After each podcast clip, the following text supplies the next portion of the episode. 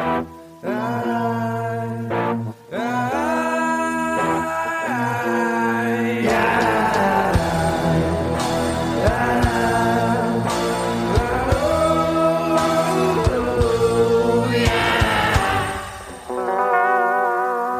spooky. Hello, spooky ghouls. Spooky Girls, welcome to the haunted show. I hold on. This was two girls, one ghost. Two girls, one ghost. So next encounters episode, we need to have you pick out a theme for the encounter. Yes. Since we didn't this time, but that should be the thing because your birthday's coming up. However, I have a request for the one after, and I think the theme should be emails from listeners where our podcast has somehow haunted them or influenced their activity oh, in Oh, I love way. that. I love that. because I think it's been coming up a bunch. Like you even sent me a screenshot from Yes, someone. uh, someone on our Facebook page started another thread of it, and I not only sent you a screenshot, I then tagged you in it and said this is better than TikTok because it is. It is like wild how many people have had experiences just listening to our podcast. Yeah, and it's consistent that it's only ours, which is so weird. Yeah. because so many people, when you like something, usually it extends to the genre. Like, Right. I won't pretend to think that Sabrina and I are the only paranormal podcast that our listeners listen to. We're not. We're not. People are cheating on us. So, so the fact that so many people are saying it only happens with your podcast, it only happens Yeah. with you, something's going on. There's something in the air, and Perhaps we're very powerful and we just don't know. And there's some electrical Ooh. current it's coming our from our bodies, energy connecting with others. I wish there. that were the case, but um, I feel like I can confidently say it's not us. It's probably our ghost. Yeah, we're just two ordinary girls with no special talents here to tell you some ghost stories. But that's a good call to action. Now that you know we are going to do that in a couple of weeks, so it's probably a month from now. Mm-hmm. Please send us emails of any weird happenings that have happened to you while listening to our podcast because we would love to include them. Yeah, make sure the subject line indicates such so that Yes. we can find your email easily. Yes, please. Please, please, please. In the meantime, we have great spooky ghost stories to tell you because this is an encounters episode and that's what we do. you are first this time. Corinne. Am I? I had a feeling. I thought that I told you to go first pretty much every time. You have recently. So now it's my turn. Now it's your Okay. turn. All right, this is from Sam. It's called The Time I Almost Became a Missing 411 Case. Oh, what? Hi, ladies, Leia and Ghost. My name is Sam, and I'm a new listener, and all I can say is that your content has been getting me through the absolute slog of practicum. I listened to your Missing 411 episode, and when you mentioned that many cases were children, my brain immediately went back to this experience that I've had. This story takes place back when I was 11 years old. We lived in a small rural community. We had neighbors, but oftentimes were separated by dense forest. We have the occasional cougar warning, but our family was the type to give us bear spears and our dogs and send us on our way. I was coming home from school and I decided that instead of coming inside, I would play with our dogs, Lily and Baby Dog. Baby dog. Baby I dog. can't. Everything was going well. Dogs were having fun. I was feeling good. And then the air changed to this thick, tense atmosphere, like a predator staring down its prey. Ooh. The dogs felt it too. They stopped playing altogether and began to point to the trees close by. It wasn't until they started growling and barking that I knew something was wrong. I turned to look, trying to see what they were seeing. This tall, humanoid figure ran through the woods. Oh. It moved so quickly that I hardly had time to process what I was seeing, but the thing was upright and it was not a cougar. It was not a bear. And it sure as hell was not a person. I sprinted inside the house and my father looks at me and says, What's the matter, Sam? You look like a bat flew out of hell. Thanks, Dad.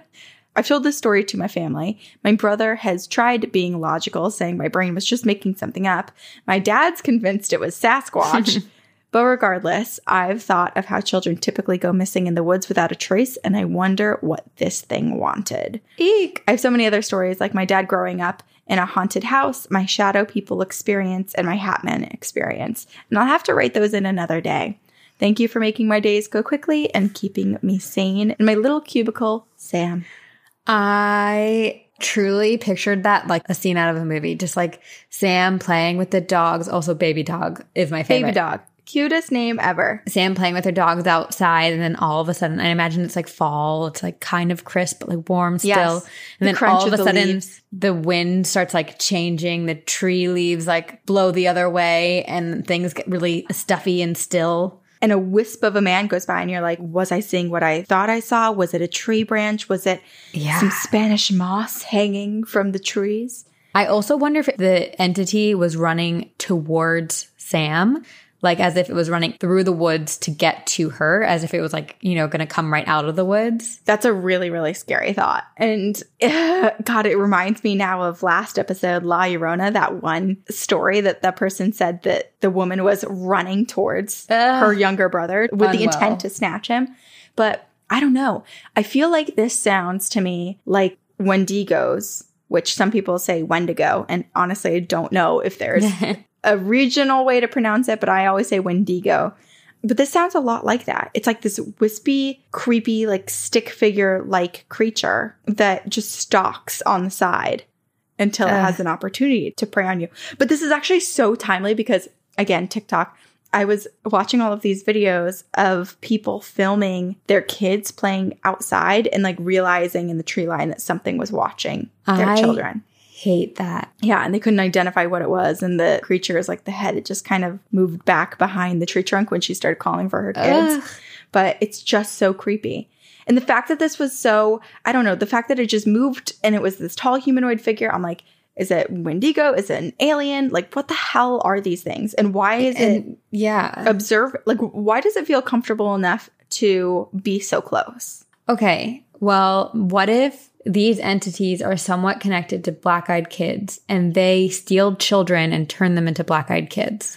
Oh my gosh, wow, we haven't talked about black eyed kids in some time. I know. I don't know how it crossed my mind, but it does often. These are the snatchers. yeah. Or what if it's like the BFG? What if the BFG was inspired by this? What if these big, tall creatures actually exist and they snatch children? It's not just in their But dreams. BFG is supposed to be friendly. he's the only one. He's the only friendly There's one. All the other one giants- friendly one.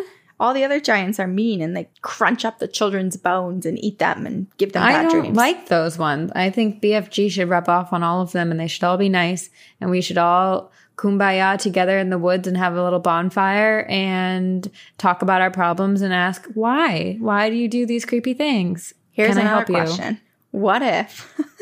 okay, I'm, I'm thinking of the photos that people took thinking that this one animal was a chupacabra, but it was actually a raccoon that had lost all of its hair. Oh, sad. What if this creature is actually Sasquatch? What if this is Bigfoot with alopecia? what if we totally misidentified the thickness and that all of the weight and oh, girth of this creature comes from the hair? fur- but he's really just this tiny, skinny, lanky creature. He just needs all the hair to stay warm. Yes, Oh, so he was running to keep his body temperature up. he had to, He had he to was- do it. hoping that Sam would leave a sweater behind on the ground. Bigfoot with alopecia. Bigfoot with alopecia. See, there's always a reason behind these entities being scary. And we just solved it. And It's we Bigfoot just with solved alopecia it. looking for a spare sweater. So. Ooh, that could be our new children's book. Just start leaving loose sweaters out in the woods so Yeah. Bigfoot can uh, warm them up. My little breadcrumbs. Come here, little it's just a picture of your face on it.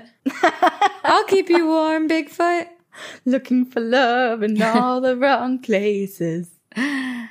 Okay, wow. How do I go on from that? I feel like all I'm picturing is poor shivering alopecia Bigfoot. Poor guy. Poor guy. Okay, well, poor Emily because she sent a story saying, or the subject line is, that time my ex boyfriend might have summoned a demon in our apartment by accident.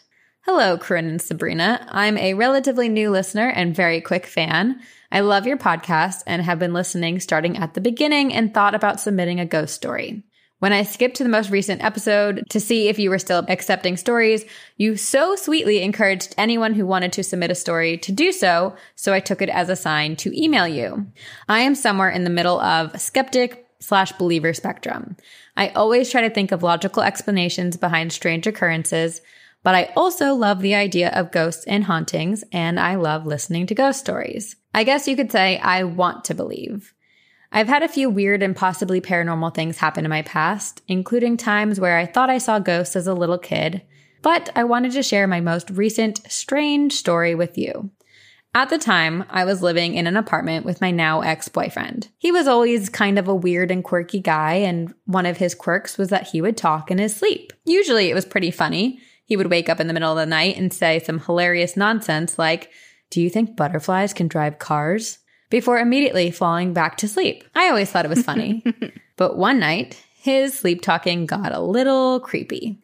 It was the middle of the night and I had woken up for no reason, and he started moaning and mumbling in his sleep like he usually did before sleep talking. I rolled over, expecting him to say something silly, but instead, he turned over and stared at me with his eyes wide open and started talking in gibberish that sounded sort of like Latin. He kept getting louder and louder, almost like he was chanting, until he was practically yelling in this weird gibberish language. He was asleep, but his eyes were wide open the entire time, staring right at me. Freaked out, I yelled at him to stop, calling out his name and trying to wake him up. Finally, he stopped talking, but he didn't wake up. Instead, he just lay on his side, still staring at me with his eyes wide and an eerie smile on his face. This scared me enough that I noped out of the situation. I jumped out of bed and turned on the bedroom light. And in response, he grumbled and pulled the blanket over his head, but still wouldn't wake up. I spent several hours in the living room on my laptop, too scared to go back to bed. And when I asked him about it in the morning, he had absolutely no memory of talking in his sleep. I was going to brush it off as just a weird, creepy occurrence, but things started happening not long after that. Some nights later, there was a tapping noise at our window, and the only way I could describe the sound is that it sounded like a fingernail tapping against the wall, trying to get our attention. It lasted for a few seconds before going away. But then, after that, this tapping sound against the walls happened almost every night. At first, I thought it was coming from outside, but quickly learned that was not possible. It started out near the window in our bedroom, but sometimes moved to the wall behind our bed. Sometimes the tapping noise would travel across the walls too, starting from one wall and ending on the other side of the room, like something was traveling around the room, tapping steadily on every wall as it went. Ugh. I didn't always hear it but my ex boyfriend did. The way he described it, the tapping would get so loud at night that it would wake him up, and as soon as he was awake, it would quietly die down and disappear. It would usually end at the wall right above his head at the bed. One evening when I came home from a late shift at work around 11 p.m. or midnight, he was sitting in the living room and not our bedroom like he usually was. He told me the tapping noise had been extra loud that night and that it kept traveling around the apartment from wall to wall and not just in our bedroom. It started from what sounded like the hallway closet, moved through the living room, and ended, as usual, above his head in the bed. He was too spooked to stay in bed and waited up for me instead. Being a partial skeptic, I do have a possible explanation. This happened right around winter, and it was our first time living at this place when it was snowing, so I reasoned with him that it could have been water dripping from the roof and sounding like a fingernail tapping. It was a very old building and not in very good shape. There are always massive icicles on the apartment, which I've heard is a sign that a building is poorly ventilated. Maybe the tapping sounds came from the water heater in the apartment complex, working overtime to keep things warm, and they were creaking because the place was so old and in such poor shape. But that did not stop him from being deeply unnerved by it, and doesn't explain why the tapping would get loud enough to wake him up and then just die down the second he was awake. Maybe it was his imagination, but I can't say for sure. It reached a point that he was barely sleeping at night because the tapping sound kept waking him up, and I bought him earplugs to wear at night, but they didn't work. He still heard it. I, however, just slept through it, and if I heard it in the night, I mostly shrugged it off and went back to sleep. This is how I learned I'm a badass who can't be scared by the paranormal. I live mostly with the mindset that as long as it isn't hurting me, a ghost can do whatever it wants and I'll just leave it alone. Eventually, we moved to a new apartment and there were no more incidents. If he did accidentally summon a demon in his sleep, or if we were haunted by a persistent tapping ghost, it stayed in the apartment and did not follow us to the new place. He was finally able to sleep at night without strange noises from the walls keeping him awake. We have since broken up, and I haven't had any odd occurrences since, but I still think about that tapping noise from time to time. and wonder if it really was just a coincidence that strange noises started coming from our walls right after my ex woke up in the middle of the night chanting in what sounded like a dead language. I suppose the moral of the story is if your boyfriend wakes you up at night speaking in Latin, you should probably break up with him. Thanks for giving the world such a great podcast, girls, and I hope this made for an interesting story. Much love, M. I mean, I feel like there's the correlation right there. It all started after that one moment. So, what was being passed through? What veil was lifted or broken? It's like saying Beelzebub three times Right. Or Beetlejuice three times. Was it even about the space or was there something just coming through and attached to the boyfriend? Though I guess it did happen when he was not there. Yeah, there is. I, it makes me think there's something in the house, but it didn't. the only thing is that I'm grateful for both of their sakes that it didn't do anything beyond tapping because Right. that's you know I mean yes, as annoying as it is for M's ex boyfriend that he couldn't sleep at all, like he kept waking up because of this mm-hmm. noise would get louder and louder until he woke up and then it would stop. So like it's interesting because that's kind of like a dwindling down your psyche tactic, right? If this is a dark entity, it was mm-hmm. trying to make M's ex boyfriend tired and have a lack of sleep, which would then make him more malleable and easier to manipulate. What if it wasn't having to do anything with him sort of finding something in the astral plane or awakening some spirit? What if the spirit was always there, but he just was an easier target given his tendency to sleep talk and maybe be in this sort of in between state? Oh, like he was always in him. Yeah. And so the entity wasn't necessarily trying to, I don't know, maybe he just tapped into him as his energy source. Interesting. It's curious though, because like I kind of see that situation just because the way that he was sleep talking and speaking another language like does sound like a possession almost. Although my dad does that too. Even though actually my dad has admitted that, or he thinks that he's battling with a past life, so past life might be coming through him when he's sleeping. Mm-hmm. But it does make me wonder then why after that experience did the entity split from him? Because it sounds like it was no longer inside him. I don't know. Maybe that was the opportunity to move about the space freely. Maybe it's Or what? what if M interrupted a binding ceremony, Oh, God. a binding ritual chant? Yes. With like turning the light on?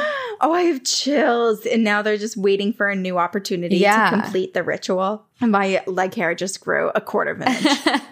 or maybe they're lucky that they got out and moved to a new place. And I feel bad whoever moves into the old place because there's a demon lingering. oh my gosh. I didn't even think about that because, you know, we've talked so many times about objects being haunted, whether it's a spirit that's attached to, you know, their beloved brooch, or if it's a demon that's attaching itself to a doll or a chest or something. Mm-hmm. I've never really thought about how that bonding or that binding experience happens. I've always just thought it was a decision or maybe not a decision, but it happens in a split second. But what if there is a lot more that has to happen? What if there is a whole almost ceremony around it? Yeah. You have to have a ceremony to get rid of it, so you may as well have to have something to start it. Yeah. We don't know until one day we're both demons and we possess people. Oh my gosh, what if that is our destiny? What if we become the things we fear most?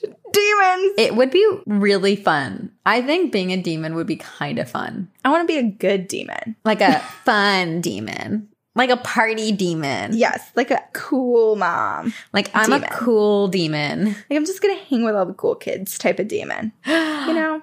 Do no harm type of demon. Okay, have you read that book, The Invisible Life of Addie LaRue? No, but I saw the movie. There's a movie? Wait, It's a new book or newer. There's no movie yet. what am I thinking of? What's the one? Angus Thongs and Snogging or whatever. no, no, no, no.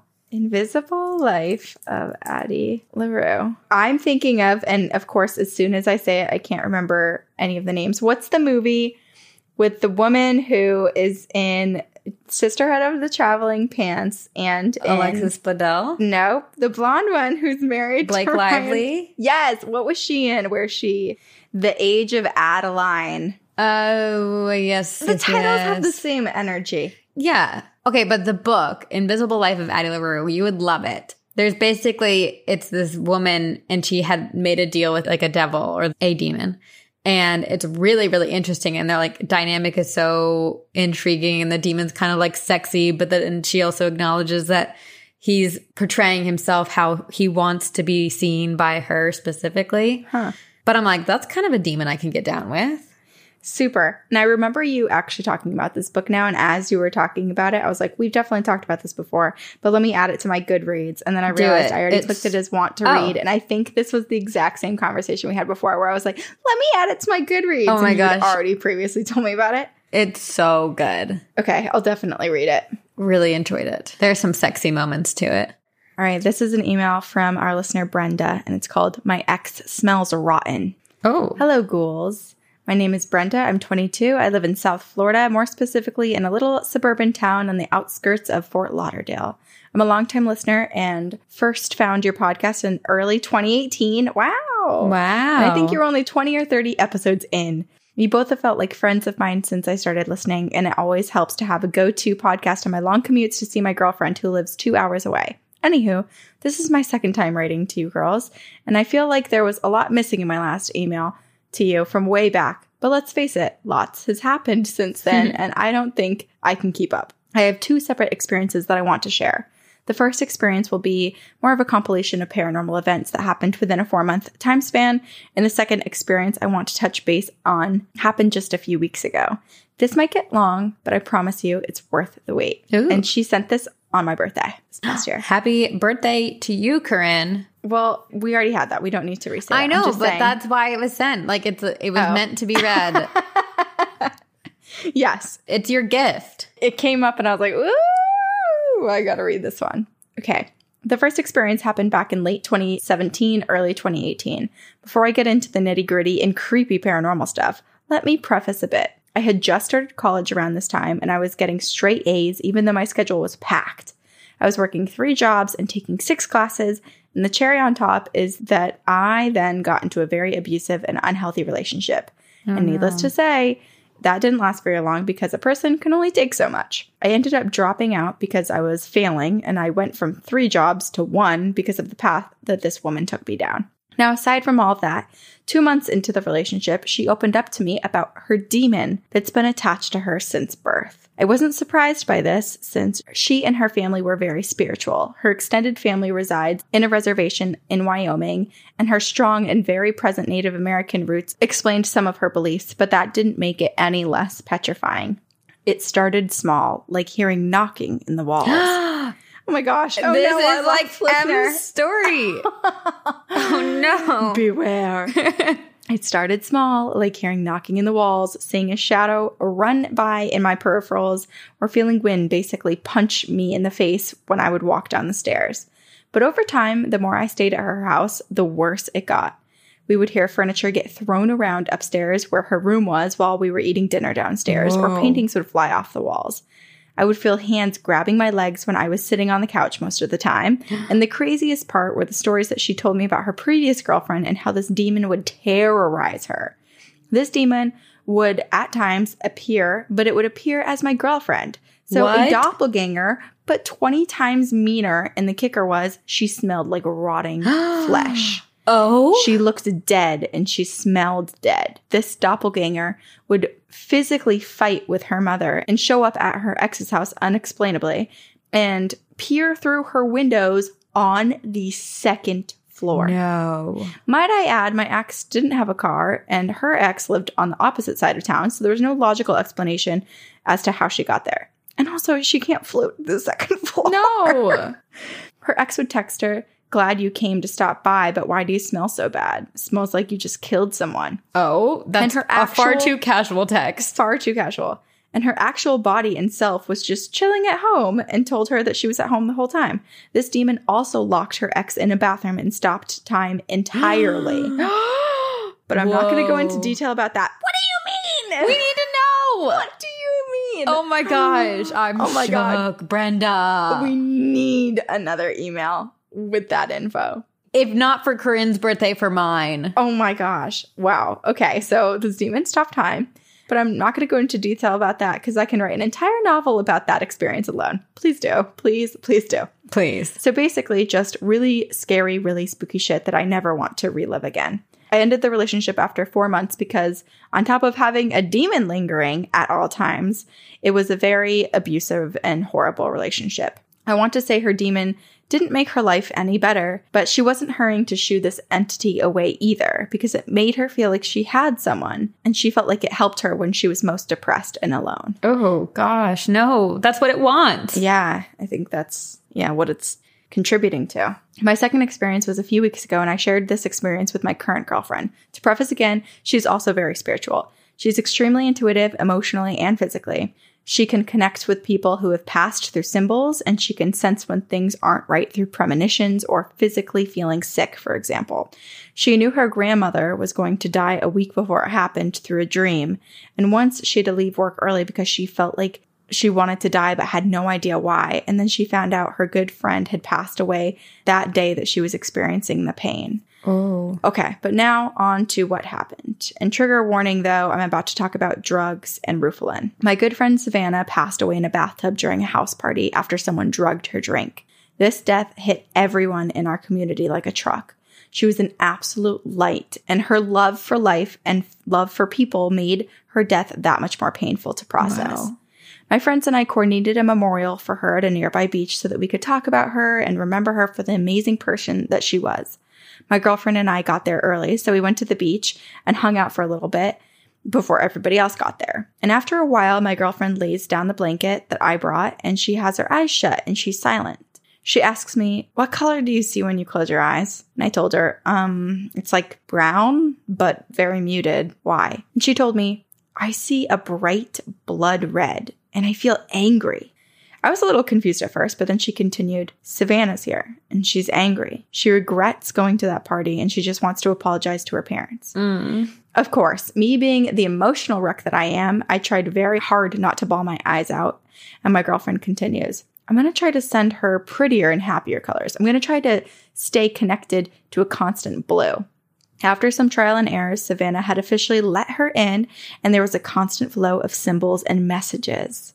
She had to tell her over and over, You'll be okay. Oh. This is the afterlife. You'll be fine. Followed with, I know you don't know me, but you know Brenda, and I want to connect you two. Savannah didn't trust her because she didn't know her. My girlfriend went as the emotional support for me, but eventually Savannah accepted her spiritual presence. My friends started arriving and they were oblivious to the fact that Savannah was present and that my girlfriend they just met that day was connecting with her. But I stayed on top of it and I asked for updates while I was sitting next to her. At one point, my girlfriend looked at me and went, Does she have any tattoos? And I said, Yes, of course. Why? And she goes, Does she have one of a phoenix? And I look at her pictures and she didn't. This time, I asked what symbols she was seeing. And my girlfriend kept saying, I see a phoenix and ashes, ashes going up. And I sit there and I ponder for at least five minutes before it hits me.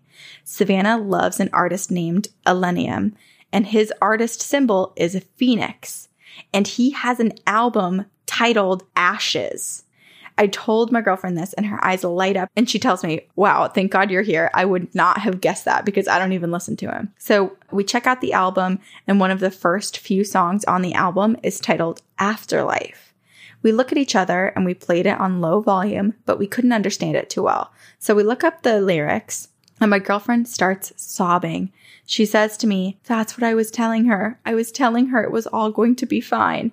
So then I look at the lyrics and my jaw drops because it's exactly what my girlfriend was telling me she was saying to Savannah an hour earlier. So the lyrics go, and in the afterlife, tell me we'll be fine. Mm-hmm. Savannah is a wild character, so she lightens the mood and tells my girlfriend in that moment, That's what I was trying to tell you, bitch. Oh. The night ended and Savannah said bye, cut the connection, but I'm very happy I was able to connect with my friend who is grieving her own life. All right, that was all of it. I hope you enjoyed it. I'm pretty sure I'm going to email you the rest of my experiences because I also have some with mediums. Pretty fancy. See you on the other side, Brenda. Wow, Brenda, we need to know more of your stories. We need to know everything. We also need to know the full story Demon stopping time, that needs Yeah. to be sent immediately. Immediately. We need to know everything. I'm so sorry for your loss of your friend. That's so tragic. That's just awful what happened Yeah. to her. And so it's no wonder that her spirit was so angry because it's like, not that any of it was her fault, but like the fact that she had no choice in her, you know, in her death. Right. Oh, it's horrible. But I'm also so glad that Brenda's girlfriend was there and was Yeah. was so connected and capable of channeling and like being a medium in that moment that she I feel like helped not only Brenda through some of the grief Yeah. and, and just being able to connect, but also Savannah. Yeah, 100%. Savannah was angry and Brenda's girlfriend was able to give her some lightness and blue and, you know, Yeah. make her feel a little bit calmer in the afterlife. Right. I mean, the tune of Savannah from the first connection to the last one, that tone changed so oh, much. Oh, completely. All I will say, Brenda, is new girlfriend sounds much more positive and filled with light than ex girlfriend filled with demon. Yes. I'm also very curious about Brenda's spiritual capabilities because Yeah. both of her two girlfriends were obviously extremely spiritual and uh, extremely open. On very different ends. The extremes. I mean, one was open and had not protected herself at all and and was open to a demon. and was open to a demon and not treating people kindly at all. Yeah. But I mean, it's one of the things that you open up a channel and then it can go either way. And there's just so many little steps and so many things that can happen that guides it one way or another. But the mm-hmm. fact that Brenda had two people, I'm assuming these are back to back girlfriends, that were so incredibly in tune.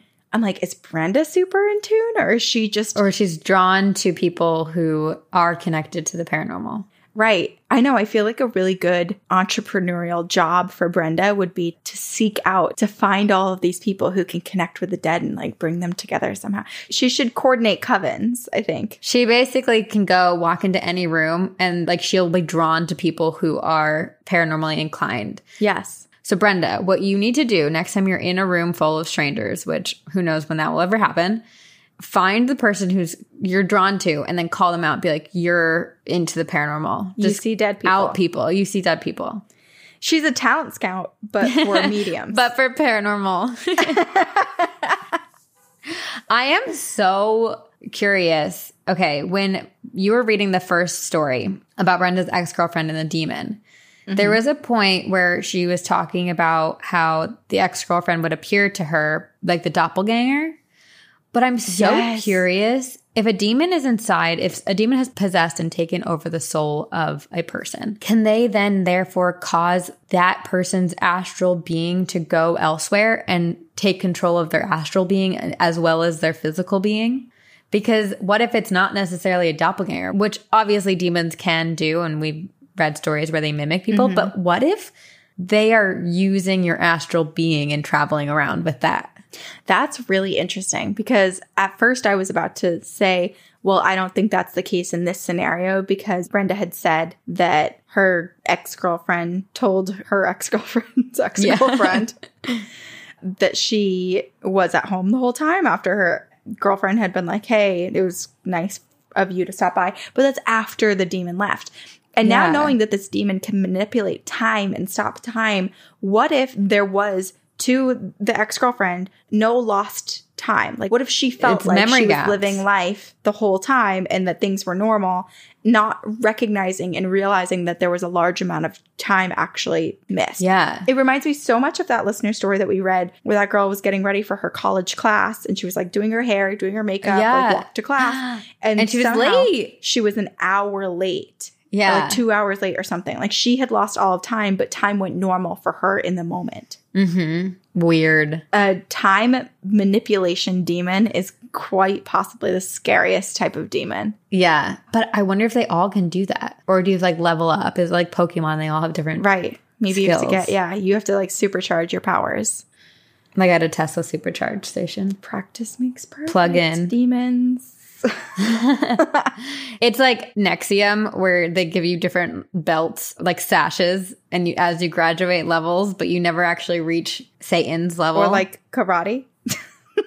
Yeah, but That's the closest But I'm equating demons to a cult because that seems Okay. more likely than I was just thinking the only time I've ever leveled up in my life was like, you know, getting my white belt and then having the yellow tape and then the orange tape. oh like, cute Corinne getting my different karate. tapes.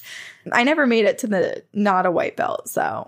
That's further than I ever made it. But time manipulation demons are scary because you might not even realize that you have a demon in your life. Like, what if it starts small and they're just taking away a few minutes at a time out of your life just to see what happens, to see if you'll notice? Scary. Very scary. Maybe every time I like feel tired and have to nap. You know, recently, maybe this is probably wedding planning stuff, but recently I've just gotten like tired randomly in the middle of the day and I'll like fall asleep, even though I like don't even plan to fall asleep and I just fall asleep and then I wake up and I'm like, whoa, I didn't plan to fall asleep. What if that's a demon taking my astral body and going elsewhere? And then it comes back and it's like, hee hee hee, wake up. What happened in the last hour? You don't know. Okay. This is from our listener, Lockie, and it's called Spirit Guide a la the Ring. Hi, ladies. My name's Lockie. I only recently found your podcast, but I am absolutely loving it and currently trying to play catch up. This is from last summer. Especially since until about two months ago, I was a stanch atheist and pretty sure there was nothing after death except being warm food. But get prepared for one hell of an email because it's a fucking ride. However, it was about two months ago that I quit my corporate job to work a domestic violence safe house because I needed a job with meaning and word to the wise, do not work in insurance if you can help it. Anyway, the job felt right and everything fell magically into place. When I met with the manager, we ended up talking for literally hours just for fun after my orientation, which is like, okay, cool. but then she starts telling me about her life as a medium and the house ghost who lives in one of the rooms. And she tells me to just make sure I leave the lights on for her because she's scared of the dark. And I'm working overnight shifts. But I'm like, okay, cool, whatever. Who am I to judge? But then she starts telling me about spirit guides and how everyone has them. And she tells me that mine likes to hide. At this point, I'm like, okay, cool. Might be worth looking into, right? Especially since she says one of my coworkers is also really sensitive and the ghost of her daughter likes to hang out and bother the house ghost. At this point, I started noticing that when I'm on shift, the cameras are whack and glitch a lot. But no big deal. We'll get them fixed.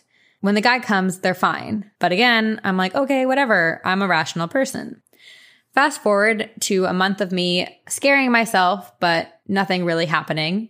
When I start talking to my coworker and I hear the most horrific noise I've ever heard in my life of someone running down the hall to our office, and we were the only ones there. I immediately start bawling because I was terrified, and I look at my coworker and she sees that I'm affected, but says, This stuff normally happens. She always hears stuff. I'm freaking out at this point because I've never, in my memory, experienced things I couldn't explain away. And after talking to my medium manager, she explains it was probably my coworker's child who likes to play with the ghost cat that lives there. Okay, cool. Time to rework my religious framework now, which is not scary, right? And that's when I start trying to connect with my spirit guides. I start doing meditations, tarot readings, but I just don't get anything.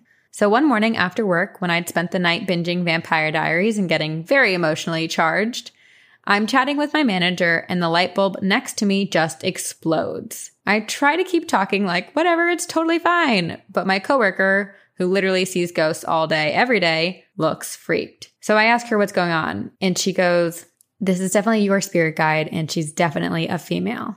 Again, cue the terrified crying. At this point, I mentioned to my best friend who lives far away and also a medium. And for an atheist, I realize I have a lot of spiritual friends. So my friend who's a medium, I tell her that I'm trying to reach out to my spirit guides. She told me that she was going to check with her spirit guides and make sure it was okay.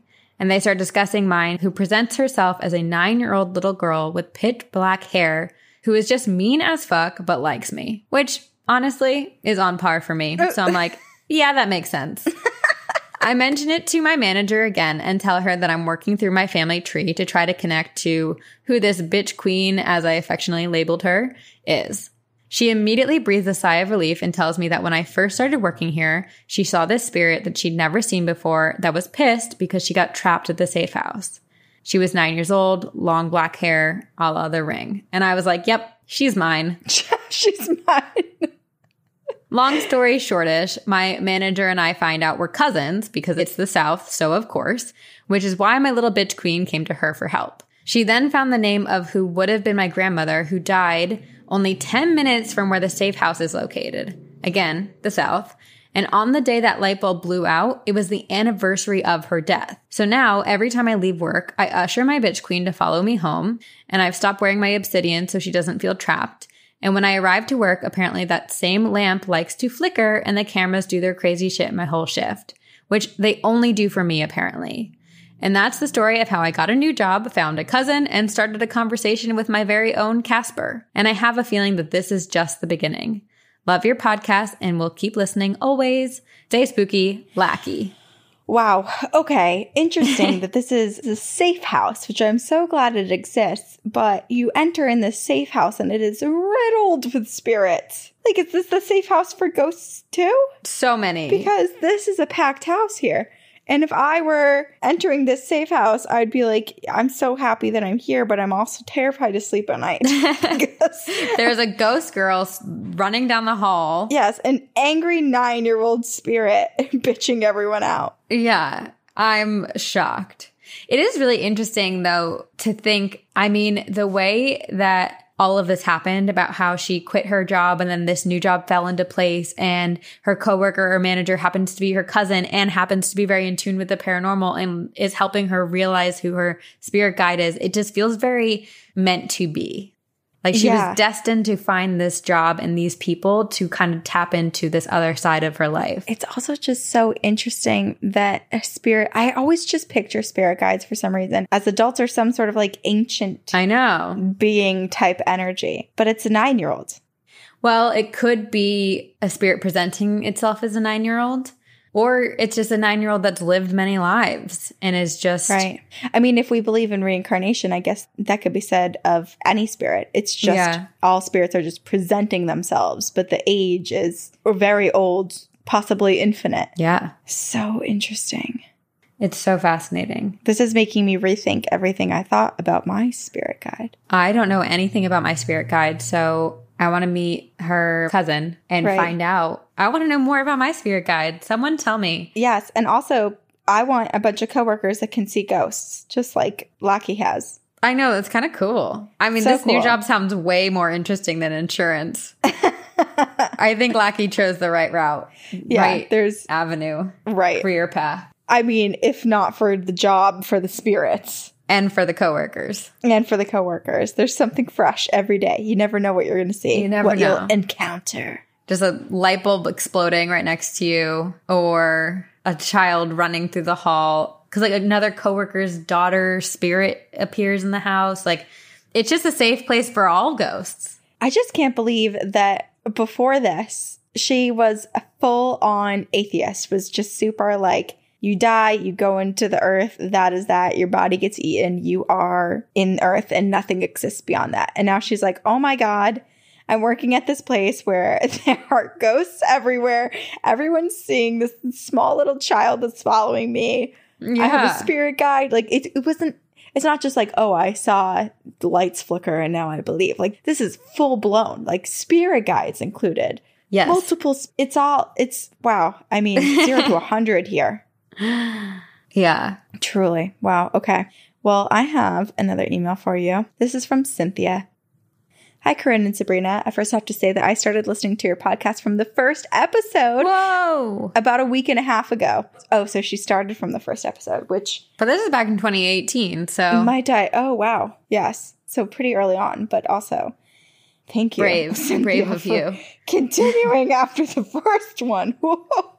we are so hard on ourselves I refuse to listen. We do It's have a gonna get- significant drop off of like between episode one and episode two Stats don't lie, man. no they don't People hate us. it's like a million people have listened to episode one and like 500,000 have listened to episode two. Yeah, it's not. It's, a not. massive drop off. Yeah, it's like 50% of people decide Yeah. that we are We don't like definitely not these- for them. These childish high school girls who are giggling nonstop and say Right. like every other word. Ugh, I still say Ugh. that. I haven't really changed. We've I'm- changed a little bit. We've gotten better editors. So Better the- editors, better microphones. There we go. Yeah, that's true. We interrupt each other maybe 25% fewer times during the episodes What do you than we did originally. Hmm. okay. Hi, Corinne and Sabrina, blah, blah, blah. She's been listening for a while. Okay. I'm on episode 46 right now, and I love listening to you both. You have great chemistry together and remind me of my cousin and I. Oh. I also suffer from sleep paralysis. It started when I was about 15. My room was always pitch dark when I would turn the lights off. Me, being the oldest of five, I would always have my brother or sister turn the light off for me after I got in- into bed under the covers. Either that or I would turn off my light and then I would run for my life and jump on my bed. Anyway, I didn't know what it was at the time, but it started with me hearing someone in my room and feeling someone there. I couldn't see anything though because my room was so dark. I would try to yell for my brother, but I wouldn't be able to move or scream. And when I would come out of it, I would just try to stay awake and listen and hope that it wouldn't happen again. The most terrifying night that I had was about eight years ago. I was recently divorced and living in a house that we had built in a fairly new subdivision. I have two kids, but they were staying with their dad that night. At the time, I had a puppy named Farah. She was a white Lhasa Apso mix. We would always say that there was a ghost dog that she would play with because she'd run around barking and playing with something that we could not see. But back to my experience. Farah was sleeping on my bed like usual, on my bed at my feet when I went to sleep. During the night, I heard her growling viciously up by my head in a protective manner. I then saw a shadowy dog shaped thing floating above me, and it started to suck the breath out of me. what? I couldn't breathe. I couldn't move. I could not make any noise. Farah was growling the entire time, like she really wanted to kill this demon dog, as I called it then. I was so terrified and I couldn't do anything. Finally, I came out of it and I don't say woke up because I feel like I was awake. And it took me a while before I wanted to move and I had to take some deep breaths to make sure that I still could breathe. The next day I was telling a coworker about it and she told me about sleep paralysis and that she suffers from it as well too. I still have them every so often, but not near as much as I used to. The most recent was just a few days ago, where a thick fog weighed down on my chest and I couldn't breathe. You're oh. right when you say it stays in the family line, because my daughter has sleep paralysis also. She has some stories as well, but I need to get a better account from her. She told me that she has figured out how to pull herself into a state at times. However, there are times that she doesn't have control and is completely terrified. I hope I have her stories for you soon. Thank you both so much for listening and for what you do. It's great to be able to discuss these things without people judging or not believing me. Oh, and one more thing before I go. My sister's birthday is August 3rd, same as Corinne. Anyway, I love your podcast and enjoy hearing both of you. Love you girls and see you on the other side. Cynthia. Corinne, did you just search in our email August 3rd? No, I truly didn't. I promise you. But as I was reading that, I was like, oh, fuck, it's going to look like I am making this about me again. Because there were, uh, no, no, no, no, no. This What one I just pulled. The other one was I wanted to pick a recent one. So I was going through like the past few oh, days of emails. Oh, That is a funny and that happened to coincidence. It's very much that though. It is a coincidence. it's okay if you want to extend your birthday. You're I don't. allowed. I don't. I don't love attention, and so I'm happy to be done with it and on to celebrating you. well, Cynthia, that is terrifying. So terrifying. And here's the thing. Her talking about sleep paralysis and her coworker talking about like, oh, it's just sleep paralysis and her daughter learning to pull herself out. I feel like her daughter learning to pull herself out is very much her daughter being able to basically tune into something spiritually that makes her strong and protect herself. Yeah. I don't think that this means that it's just a dream that you can control and make yourself move out of, especially given that her dog Farah had all of these reactions to this creature, this entity. It's it was like a, death joke eater. It was trying to suck the life out of her. Seriously that is it's terrifying to think of that that it's literally there trying to suck up her breath and her dog was going crazy Ugh. So something was there. something was there That's the thing that bothers me about sleep paralysis. So like there's so many people who just write it off as some, you know, random occurrence that is just scientific and not mm-hmm. extra, tr you know, or paranormal or supernatural at all. And it's like, no, this is clearly like a situation where trust your pets. Trust your pets. There's something in the room. It is there to harm you and you can't move. There's nothing you can do about it. Are those the highest level demons? oh i don't know i don't know because i feel like there's yes there's a bit of an advantage to everyone believing not everyone because obviously we don't but to many people believing it's just a medical scientific phenomena and it has nothing to do with the spiritual world and to be able to like move under that cloak, that disguise, and people letting their guard down a little bit more. But I also feel like operating in dreams and moving through dreams versus moving and manipulating the real world, I feel like I'm making assumptions because we don't know what it's like, but I feel like moving through the astral plane that way would be smoother and a bit easier than physical manipulation. Maybe. What do I know? Up. Well, probably same amount as me. Not much. Not much at all.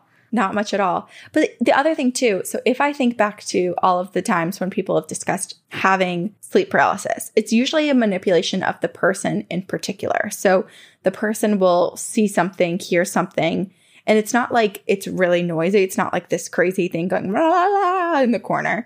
Usually, if there's noise, it's kind of like wind or, or it's something like right on your ear. Like it's very personal. So for the dog to be reacting so aggressively Yeah. is already outside of what a typical sleep paralysis episode would be.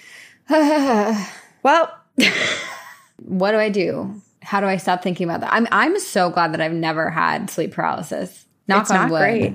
Yeah, please knock on wood. I think that and Waverly Hills are like the two things, and Black Eyed Kids that scare you most. Yeah. that scare me most. Well, and now recordings of alien abductions. Remember, we still need to. Wow, I'm. I guess I'm scared of everything. Well, that's okay. that's okay. Okay, this is a story from Sydney, and it is called Spooky Chronicles. Hi, ladies. I just stumbled upon your podcast, and I am absolutely obsessed. My name is Sydney, and I have been known among my friends and family as spiritually sensitive and infamously unlucky. With that being said, I'll be taking time to write as many of my encounters as I can think of, so feel free to use. Mr. Empty, the man in the white makeup. When I was little, my family lived on base in Southern California. Because I was so young, I'll be telling this mostly from my family's perspective, but I do remember a few things. It was a small home. My aunt and I shared a bunk bed in my room, and my sister had her own space. And there were my parents and my dog Megan. One night in this home, after we had finally moved in, we were all watching TV, and these wall plugins we had to scare mice away all of a sudden shot out of the outlets. It was so sudden and shocking that my family just laughed it off and decided it was time to go to bed. After that time, there were multiple instances where my family would be woken up by banging in the hallway, or my dog growling at an empty space, or me screaming in my sleep. My parents tell me that I started talking about a man named Mr. Empty who lived in the water tower and would watch me from my window of my bedroom. I remember seeing his face in the ceiling, which I slept in the top bunk, and he would reach for me and grab at my wrists. This went on for a while until my dad left for war in Iraq, which was around the time when my mom finally decided to do some more research into the house that we lived in. It turned out that we lived on top of a house that had previously burned down with a man in it. This man had a wife and daughter around my age, and when my mother showed me his picture, I had apparently recognized that man as Mr. Empty. I called him the man in the white makeup because it looked like his face had ashes, and it seemed as though Mr. Empty was trying to protect me from the fire that he died in. Wow, that's sad. That's really sad. My next story. Wait, did she? Sorry, did she think that she was dreaming, or was this a, a memory where she knew she was awake? it wasn't a dream. So she okay, so she knew the whole time it wasn't a dream. I couldn't remember if she thought that it was a dream and then later realized that it was it was like No, real. no, no. She was young, so a lot of these memories are told to her by her parents. But she remembers sleeping on the top bunk and seeing this man uh, on the ceiling staring at her and reaching for her. Oh wow. The next story is titled Bloody Mary. When I was in elementary school, my family had moved up to Washington after my father retired from the military. I was in the second grade and I had no friends at my new school. During lunch, a couple of kids from my class were talking about playing Bloody Mary. And despite myself, I had resolved to play this game when I got home from school. So when I got home, I took Megan, my dog, into the bathroom with me because I was too scared to play by myself. And I said Bloody Mary three times in the dark and suddenly felt a chill overcome me. Megan started growling at the mirror, and I got so scared that I ran out of the bathroom with her. Because of this instance, I believe that I likely opened up my home and myself to further paranormal activity. Other small instances I experienced in my life. Throughout elementary school, I would hear people whispering to me, saying my name, and touching me. There was never anyone around when this would happen. There were also numerous instances where I would have dreams about things that would later happen, never anything big, but small things where I would know what people were going to say. However, most notably, I dreamt about my living room and all of my plushies surrounding this little brown dog. The plushies were attacking this dog, and I was so stressed that I woke up with a start. This dog turned out to be my dog, Gizmo, who we got from my best friend's family a couple of years later. He had not yet been born, but I started to realize after we had gotten him that he could sense spirits like I could, and that they did not like him either. Finally, for some reason, I had suddenly decided I hated the number 20, and I couldn't explain it, but I would come up with numerous silly reasons. All I knew was that the number 20 did not bode well for me or anyone. The next story is called The Duplex. And just as a trigger warning, there's mention of suicidal thoughts and poor mental health. When I was in the fourth grade, my parents divorced, and two years later, my mom, sister, and I moved up the street to a duplex. My parents' divorce was volatile because it was not amicable and it involved a lot of hurt and negative feelings. You guys have mentioned that negative feelings open people up to the influence of negative spirits, and I agree. We had just gotten Gizmo, and for a few weeks, that home seemed like a safe space. But a couple weeks after moving in, I would wake up every morning at 3 a.m. and would hear someone walking through the hallway by my room. They would stop by my room, tap, and walk again. This terrified me. I am incredibly anxious, and as a kid, I was not good at calming myself down. Throughout middle school, I would cry myself to sleep because I was depressed, and I would wake up to the pacing outside of my room. One day, I was feeling particularly down, and I was thinking about how hungry I was, and then about how I wanted to die. And as I was reaching to open the door for a glass cupboard that housed my dog's food, the door shattered and the glass went into one of my dog's bowls. I saw a figure flash in front of me and I started screaming and crying. I couldn't articulate what had happened, but I felt as though the entity was telling me to eat the glass and die. There were other times where I would take naps in my mom's room because she had a TV and I would see a child in my dreams peeking over the bed at me. When I woke up, I would see that pressure was relieved from the edge of the bed as if someone had just left. When I would take showers, one of our showers had a glass door, and I would see the shape of a man watching me through the door. Oh, ugh. He was wearing a hat and he was very tall. There were also times when Gizmo would, without any warning, start barking at the top of the stairs, which led to the hallway that led to our family's bedrooms. This went on until one night when I was in high school, I had a night terror. There was this woman standing by the mailbox outside of our home, and she was looking straight up at my bedroom.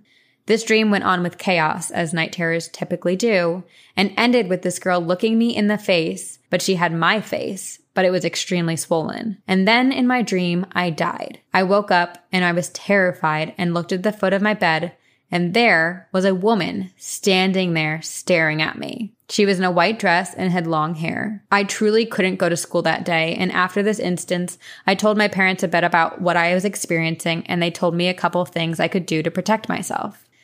I started to close myself off from these negative entities. Gizmo barked a lot less, and the home felt a lot lighter as I focused on the light protecting myself and my loved ones. When I was in college, I lived on campus in a haunted dorm. I did my prayers less, and I started hearing the pacing through the hallway again. I would hear tapping and scratching on my door, and there were times when in my sleep I somehow moved off my bed and onto my floor in front of my door. There were many negative instances that happened when I was at college that I again had dreams about beforehand, but those aren't necessary and don't relate much to ghosts. My next story is the hospital and the number 20. Eventually, I left campus and ended up back home. I was 20 and working and suddenly fell ill. I was hospitalized for 236 days total. Whoa. I was horribly sick with an undiagnosable possible cancer. I was dying, going from hospital to hospital, and one day I went into a state of psychosis. I was eventually medevaced to Cincinnati Children's Hospital and ended up in a haunted room, which a nurse admitted to my mom. My face was impossibly swollen from steroids, and I started seeing that woman again. She would stand in the corner of my room and watch me, and in my psychotic state, I would scream at her. Eventually, I turned 21 in the hospital, and that day, the doctors were able to do a biopsy that helped them diagnose me. And things got better from there, almost as if the number 20 really was something negative for me. And like that girl I would see in my room and hospital room was warning me about what was going to happen before it happened. My mom was remarried and I had a stepbrother who moved into my sister's old bedroom at that duplex.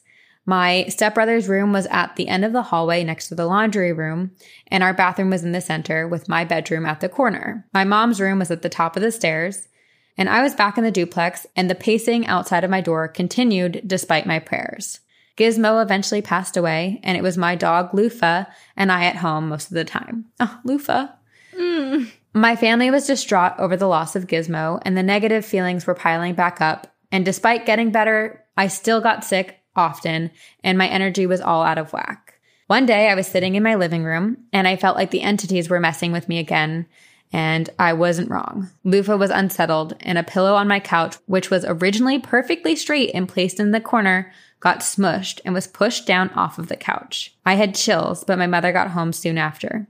We both went upstairs, and because I was scared, I took Lufa with me while my mom and I cleaned our rooms.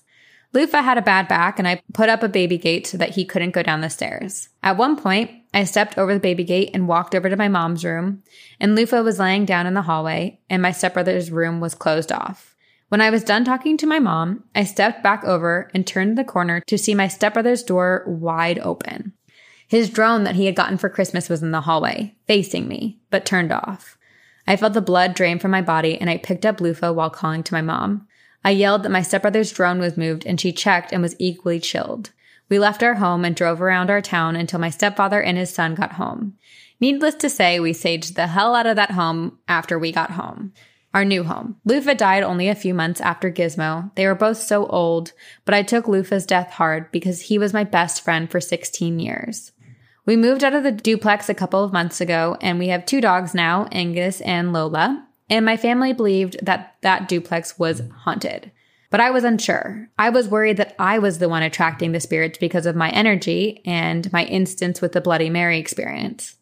My mom left on a trip with her husband one weekend, and I had my close friend come stay with me because I'm anxious as hell. The first night, I fed my dogs after my parents left, and I placed their food scoops on the counter in the kitchen. My friend and I head to bed after watching some scary movies. All of the doors were locked, and throughout the night, I kept seeing that woman in my dreams. I woke up the next day, and my friend and I headed downstairs to find the scoops gone. We looked everywhere, but found them nowhere. I still haven't found them, but have searched our house entirely. And throughout the search, I felt the spirit of a kid who used to watch me sleep. I felt like he was messing with us because he thought it was funny. When we take our showers, my friend uses my shower and I use my mom's, which has a glass door. And again, I saw the shape of a man watching me. Still tall, still wearing a stupid hat, and still creepy as ever. And lastly, after Lufa died, I was so distraught. But for Christmas following his death, my mother had gotten me a cuddle clone of Lufa. I cherish this cuddle clone and I have placed him on my headboard in my new room. One time, Ang- Angus looked too interested in it, so I placed it on my desk directly to the right of my bed. I was scrolling through TikTok when I found the TikTok of the girl whose family owns the actual Conjuring house. I love the paranormal. I love scary things. And so I texted my friend from the previous story and I was saying that I wanted to go. As soon as I sent the message, Lufa's cuddle clone was knocked off my desk as if Lufa was telling me not to go and to protect myself instead of being a stupid little girl. Trust your pets even Yeah. when they come from the other side. That's it for the paranormal stories I'm willing to share. There are many, many more, but I thought these ones would be pretty interesting. I love your podcast. Thank you for existing. Best wishes, Sydney. Wow. Oh my gosh. So many things have happened to Sydney. And they're all connected. And I'm so curious because I can't speak for all of the entities, but it's interesting how the day that she played Bloody Mary, something shifted. And then from then on out, she started seeing and feeling and hearing and like having physical interactions with the spirits. Mm-hmm. And then, but the, her fear of the number 20 and then seeing this girl with her face, but swollen, then to when she is 20, become that girl. And now there's this woman in her dreams. Like, I'm so curious if she's haunted by her future self. Oh my gosh. I just got chills. I did not really fully think of that. But then it doesn't explain like the little boy on the bed and the man watching her in the shower. But like, it is interesting that there are consistent spirits that are always around. Mm-hmm. Right. I'm just trying to make sense of the girl that appeared in the hospital and how she's sort of like a warning to I'm not sure if she's a warning to horrible things happening or or trying to show that everything's going to be okay because right after she appeared was when the diagnosis happened and Sydney started to Yeah. get better. But she had seen that entity even before the hospital when she, Right. she was younger. Right. Yeah, I don't know. I guess you can't really attribute the spirit Yeah. to being good or bad because the timing of it could be either. But if it's her, then it is good, right? It's her in a different timeline, or it's kind of very mm-hmm. haunting of Hill House with that, Bent Neck Neck Lady. Lady. So yeah, I mean, maybe it's kind of goes back to our conversation that we've been having a lot of time and parallel universes and dimensions and just like is Right. everything happening all at once? And if so, are you able to then send messages back to yourself from other times? And Yeah, and also very haunting of Hill House too is just the fact that haunting of Hill House is this house that kind of preys on people's mental health and wellness, and that seems to be sort of what the duplex does here. A lot happens in the duplex, a lot of negativity. Yeah. It's so kind of with what Sydney said, like it does seem like it's not the duplex. It wasn't, you know, that place that was haunted.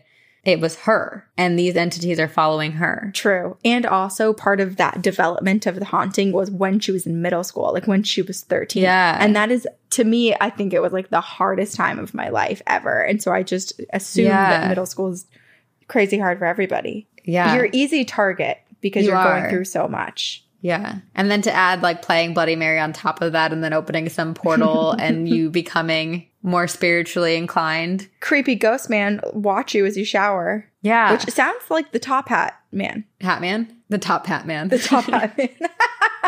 oh, I'm declining. Bigfoot with alopecia and the top hat man. New names. oh my gosh. well, the shadow man wearing a top hat, which Yeah. is hat man. Apologies. Top hat man. I kind of like that Hat better. It's a lot more words to say, but It's late. aside from spirits following her, the house that she lived in on the base in Southern California was 100% haunted. But it's interesting that she was the one experiencing most of the hauntings because she had a sister as well. Mm. You know, True. so it does feel like she's always been able and to see and experience the other side. Right. Although I will argue that her dogs also experienced That's the other true. That's So true. she wasn't entirely alone because she had Gizmo and Lufa. all the puppies. and there was one before that. What was the first? Oh, Megan. I love that. Megan, that's Megan. so cute. I have an email. Its title is Can I Eat Fudge with a Ghost? so, of course, it caught my eye. Of course. This is course. very on brand. Bonjour, Sabrina, Corinne, Leia, and Sven. Oh, I forgot our ghost was Sven, named our ghost. I've been a listener and a patron for about three months now and have successfully binge listened to all episodes and am now repeating episodes for any details that I may have missed. Oh my gosh. Wow. My name is Virginia, Jenny for short, and I have had a very gifted life of being able to follow my wanderlust wherever it takes me. However, for this specific story, we are in Camano Island, Washington. I'm the oldest of six siblings, though at the time my mother only had four children. I was about six or seven years old at the time of this story. We had moved from Deer Park, Washington, where my grandmother and grandfather lived and were raising us, to Camano Island, roughly around 300 miles away. We were moving in with my other set of grandparents in a very beautiful two story home right on the beach, overlooking Mount Rainier in Washington. Wow, that sounds nice. Really nice. How come there are no pictures included in this Yeah. email? Please share. We just want pictures of your homes and your pets. yeah, show us inside of your house. now, the way the house layout is set up plays a part into the story. When you walk into the front door, it's a split level home. To the right, there's a set of stairs that go up to the kitchen and living room, the master bedroom, and the guest hallway bathroom. To the left of the stairs goes down and opens into a mid sized living room where a sectional couch and a TV sat. To the left at the bottom of the stairs were two rooms, and if you went right, you would enter the garage, and that was level with the front of the house. And to add to the horror, my grandmother had 12 chihuahuas, oh. which she oh. would place in their kennels in the kitchen anytime she left the house to ensure that they didn't sneak out the front door. 12. oh my gosh. Oh. On this particular day, my mother was hanging out in the garage with her boyfriend while he worked on a vehicle. It was mid September, which in Washington state gets rather cold, even by the ocean. My grandmother announced that she was leaving to run some errands for a while and she would be back before my grandfather got home. So I sat at the bottom of the stairs on the couch and read one of my favorite pastimes, Junie B. Jones. While I was completely enthralled in Junie B. Jones, I heard the dogs whimper from the bottom of the stairs. I thought nothing of it. I figured they probably just missed grandma or that they didn't want to be in their kennels. Aw. So I went back to reading, flipping through the pages to see what Junie was doing in picture form. When I heard some boots walking on the hardwood floor across the kitchen, which was located directly above my head. I got so excited. I figured grandpa was home and I knew that he would treat me to homemade fudge that my grandma made year round. Yum. So I got up and I slowly crawled up the set of 10 stairs to peek around the landing to see if I could see Papa from the landing. When I made it to the top step and craned my neck around the wall, I saw nothing. No sign of Papa, no sign of Grandma, and the dogs still being in their kennels indicated to me that Papa and Nana were still out. Weird, I thought, but I just walked back downstairs and plopped on the couch and I continued to read. As soon as my butt touched the couch, though, I heard boots pacing the kitchen floor once again. I thought to myself, I must have somehow just waited long enough and Papa is here. But my brain was telling me something's wrong. So instead of peeking my head around the stairs again, I decided I would pop out into the garage and ask my mother if I could go up and see Papa. She responded with, Papa's not home, sweetie. It's too cold out here. Go back inside and play. I tried to interject and tell her that I could hear his boots on the floor, and I knew that she was wrong, but she cut me off and quickly told me, Papa and his truck are still gone, baby girl. Go back inside. I'll have Papa come get you when he gets home. Flustered and feeling slighted because I could hear Papa's boots on the hardwood floor, I turned begrudgingly and I went and sat back on the couch. But this time, my senses were all ringing alarms, and I had never experienced anything like this up until this point in my life. So instead of opening my book, I sat and I listened to the sounds of the house. Nothing. So I opened my book and I said silently to myself, You're being a baby. Everything's fine. so I went to open my book, and the second I opened my book and hadn't even gotten a chance for my eyes to connect to a word, I heard the boots again. This time I was wary, but I was sure that my mother was wrong and just didn't see Papa return in his truck. So I got up and I ran from the couch to the stair landing yet again. I stopped in front of the door and I peered around into the kitchen and I could still hear the boots this time, but I could see almost the entirety of the kitchen and there was no one there. I made a quick sweep of the upstairs. I didn't see Papa, but I could still hear the boots on the kitchen floor. And at this point, my brain connected that I was experiencing my first ghostly encounter. So I slowly backed away and turned sideways to keep an eye on the kitchen while maneuvering myself down the stairs back to the couch at the bottom of the steps. I wanted to see if anything tried to come down after me. This image is burned into my memory the most, sitting and staring at the stairs, waiting for something to turn the corner and show me what it was that was making the dogs whimper and making sounds of walking through the kitchen. I eventually freaked myself out enough that I opened the garage door and I announced to my mom, I can hear someone walking upstairs, but Papa and Nana are still gone. She chalked it up to my childish mind trying to find ways to get upstairs and sneak candy, fudge, or Disney Channel. So she told me to get back inside. It was far too cold outside for me. So, yet again, I went and I sat on the couch and I just stared at the bottom of the stairs. Although the footsteps subsided, it didn't end there. For the next two days, nothing of significance happened in the house until two days later, my mom is doing the bedtime routine. We had to pick up our toys and change into pajamas, so I did as asked and was eventually in my bed falling asleep. But then around 3 a.m., we all woke to sounds coming from downstairs in the living room. It sounded like my Elmo phone. All 90s children know exactly what Elmo phone I'm talking about.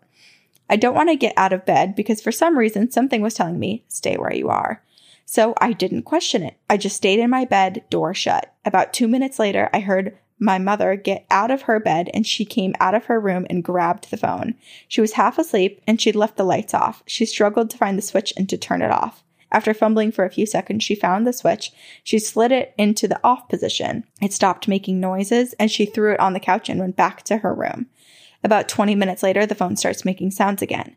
So this time, my mom gets up rather annoyed and she went right to where she'd thrown the toy and picked it up. She flicked on the light and saw that it was in the off position, but figured maybe it was just a technology glitch. So she flipped the switch a few times, and after about the fifth time of turning it on and off, it finally stopped. So she crawled back into bed and tried to fall asleep, and an hour passes, and I'd fallen back asleep and I forgot about my Elmo phone until it started going off again. So this time, my mother's boyfriend gets up out of bed, rather irritated, and turns the light on. He looks at the Elmo phone and it was in the on position. He flicked the switch, yet it kept playing. He looked at the back and it required a Phillips screwdriver to take the batteries out. So he walked out into the garage and found the Phillips and took out the batteries and roughly threw the phone into the couch. Just as he turned to walk back into the room, he flicked off the light switch, and as the chain of events goes, the phone started going off as soon as the lights went dark. He turned around, he turned the light on, and the phone kept playing without batteries. This time he decided to throw the toy, and when he threw it, it slid under his and my mother's bed. The toy stopped making sounds altogether yet again. So he flipped the light back off, he crawled into bed, and just as he laid down and got comfortable, the phone started going off again this time with no batteries, and it was located far underneath my mother's California king size bed frame. And this was the first time I remember feeling and experiencing a paranormal presence. We moved out of the house shortly after and have not been back in the home since. Now, as a 29 year old, I have an abundance of paranormal stories, from visiting the McRaven house in Mississippi to driving through Wyoming and seeing a man covered in blood wandering down the highway at 3 a.m., to having random objects move, disappear, and reappear in different strange locations. I'll send another email with some of my crazy life adventures with ghosts, spirits, and some unexplained activity in future emails. But now, since I've started listening to y'all, I feel more open about discussing it and have even brought up experiences to my parents, which now, when we recount together, they admit they were paranormal and there are no other explanations. Yes. They simply thought that I'd just forgotten about all of these incidents. I look a little closer and listen a little harder. Thank you, ladies. Thank you for not only opening my eyes wider, but also making others aware of the many fun, spooky things that many miss and many are too afraid to talk about. See you on the other side, Ginny. Okay, Ginny, when you send us your other email, please send us a photo of your home. Yeah, if you have any. I mean, I realized it was a, a while ago. Yeah, but I was imagining the same exact layout of my grandma's house because, like, you had to go to the kitchen to go to the downstairs stairs and just having to be for her to have to creep past this entity whose footsteps she's hearing is so terrifying.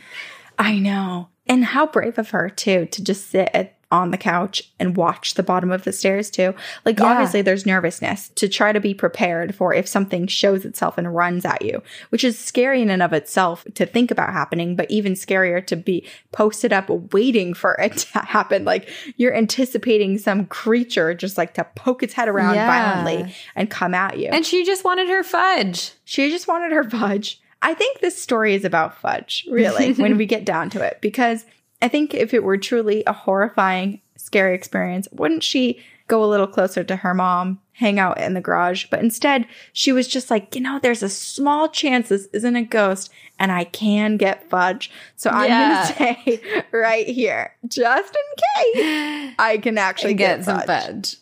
Uh, gosh. But then It's a love story for fudge. it's interesting because it's like so there's this paranormal occurrence of the footsteps which is like almost imitating her grandfather. Or maybe it's not and maybe it's another spirit that's just in the house and that used to wear work boots. I don't know. But then there's this entity that's playing with the toy and activating it even when there are no batteries which to me means either it's like something that's trying to get a message to them or it also sounds kind of childish or is it related to the spirit that was walking around? It just i have so many questions it feels like a different spirit than the man who is walking in the boots, but it does kind of follow the same convention as him, where Right. at first, when she was peeking her head around the corner, the sound would stop, but then eventually it kept going. And the same is true for the Elmo phone. When the lights were turned on, it would, or off, or whichever direction, it would shut off. But then after some time, it would turn on again. And then eventually it was just on. Yeah. No batteries. Didn't matter who was touching it or near it. It was just on. maybe that's just like how the energy of this spirit flows mm. And does the spirit even know that they're there? You know, like, is this someone who previously lived in this house long ago and they're just going about their normal life? And maybe to them, in the paranormal version of in their astral body and in their spirit form, picking up, I'm, I'm almost picturing it as like a WandaVision lens. Like mm. they're picking up the toy phone as a ghost. And so anyone who is there in, you know, 1983 or whatever the year was, saw an Elmo phone. But maybe for this spirit, they were seeing an old radio or like something that fit their timeline mm. in their world. With like, Elmo's was, face on it. but like without Elmo, you know? Like, Yeah. it could be like if you looked at a TV and the TV suddenly turned to like a, a 1950s television. oh, whoa. And maybe that's why they kept touching it and manipulating it. Or they were to them it was something it. else that they could use. or they were like, what is this? I want to figure it out. And it was just kept playing with it. Yeah, what is this ungodly noise?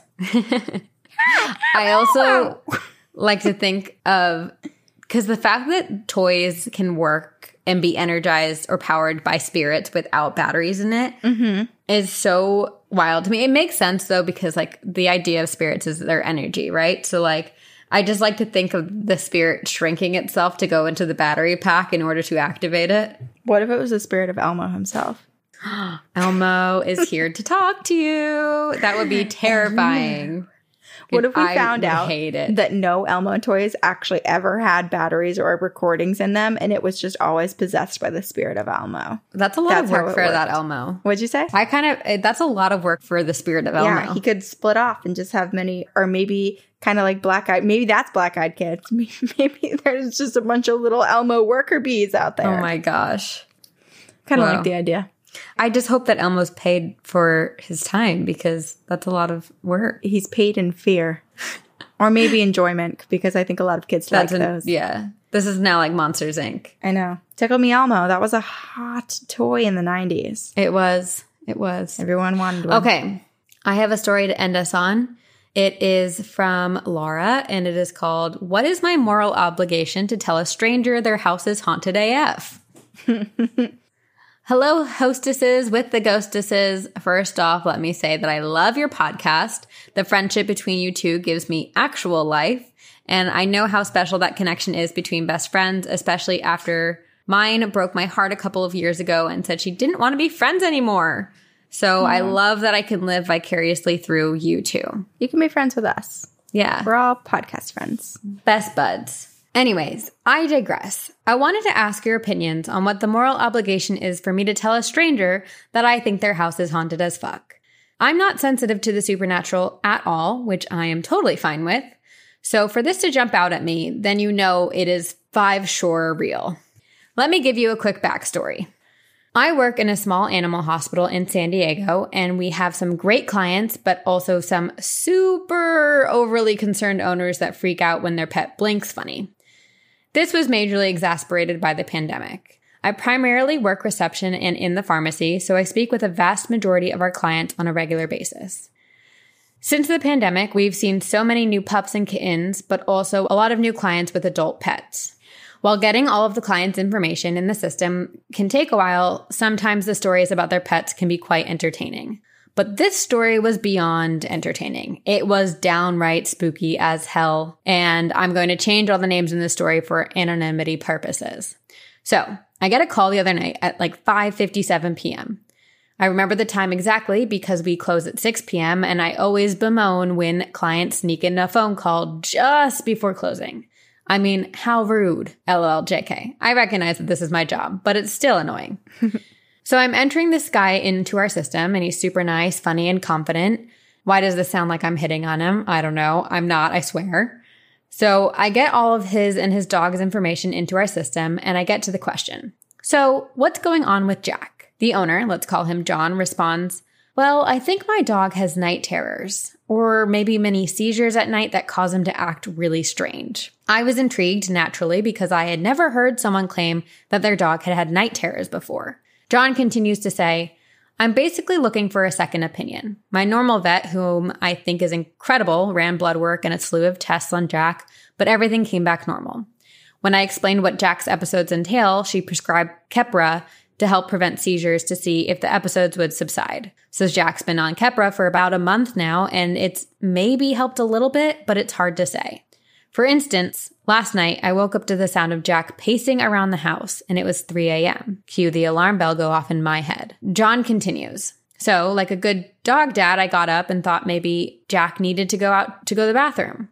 But when I found him, he seemed really agitated. He was pacing back and forth, panting and shaking a bit, But I didn't think much of it because I'd seen him do this before. So I took him to the bathroom, but he had zero interest in going. I waited for a few minutes to see if he would change his mind, but ultimately I decided just to bring him inside and go back to bed. But as I approached the house, Jack put on the brakes and would not budge.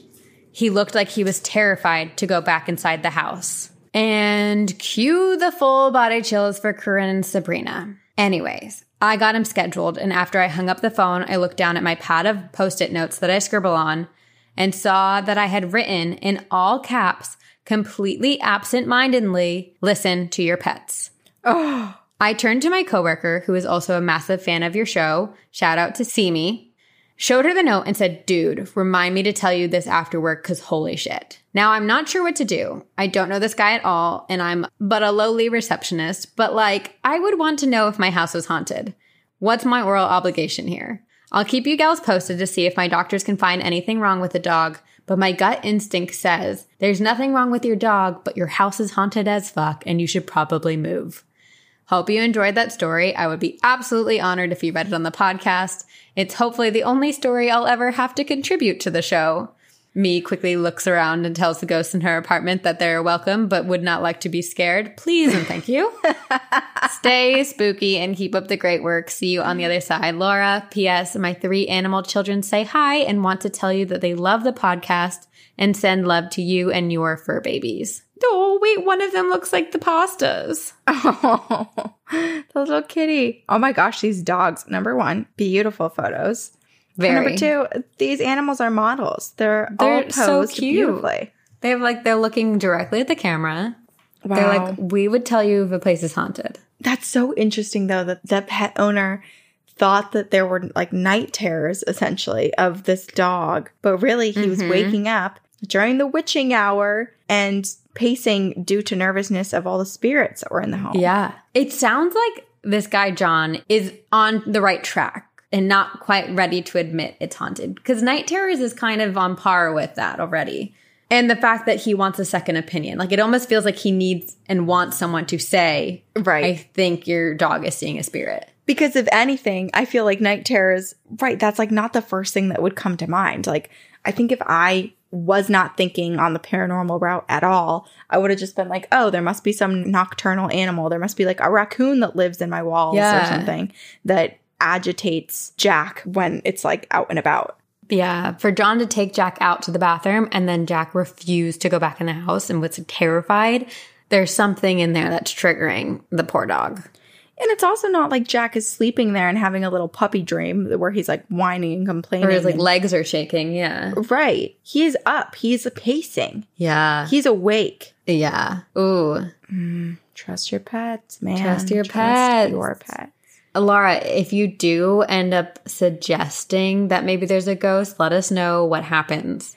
I know. I'm so I'm- curious. Ah. Wow. This email wasn't sent that long ago, so I know, we need We need updates. live updates. We need everything. We need to know everything. Just loop us into the calls. Mean girls us into the phone calls. Or how about this? Say nothing, but tell him to listen to this episode of the podcast, and then it's kind of like this awkward way of telling him that his house is haunted. Yeah, there you go.